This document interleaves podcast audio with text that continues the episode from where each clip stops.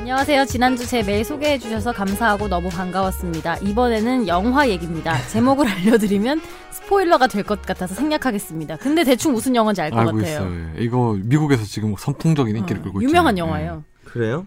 이 영화는 시작부터 끝나기 직전까지 미스테리한 살인 사건이 고립된 장소에서 연속으로 발생합니다. 아. 스포 자제염 이거 스포예요 혹시 이렇게 되면? 완전 아니야. 스포예요. 아 그러면 그럼 혹시 이분의 질문 자체가 결그 아, 아니 그런 건 안 해. 그런 건 스토리가 안 해. 스토리가 예. 나와요. 소리가 실상은 어떤 다중 인격 장애를 겪는 한 사람의 머릿속에서 일어나고 있던 사건이었던 겁니다. 그게 마지막 장면 아니야?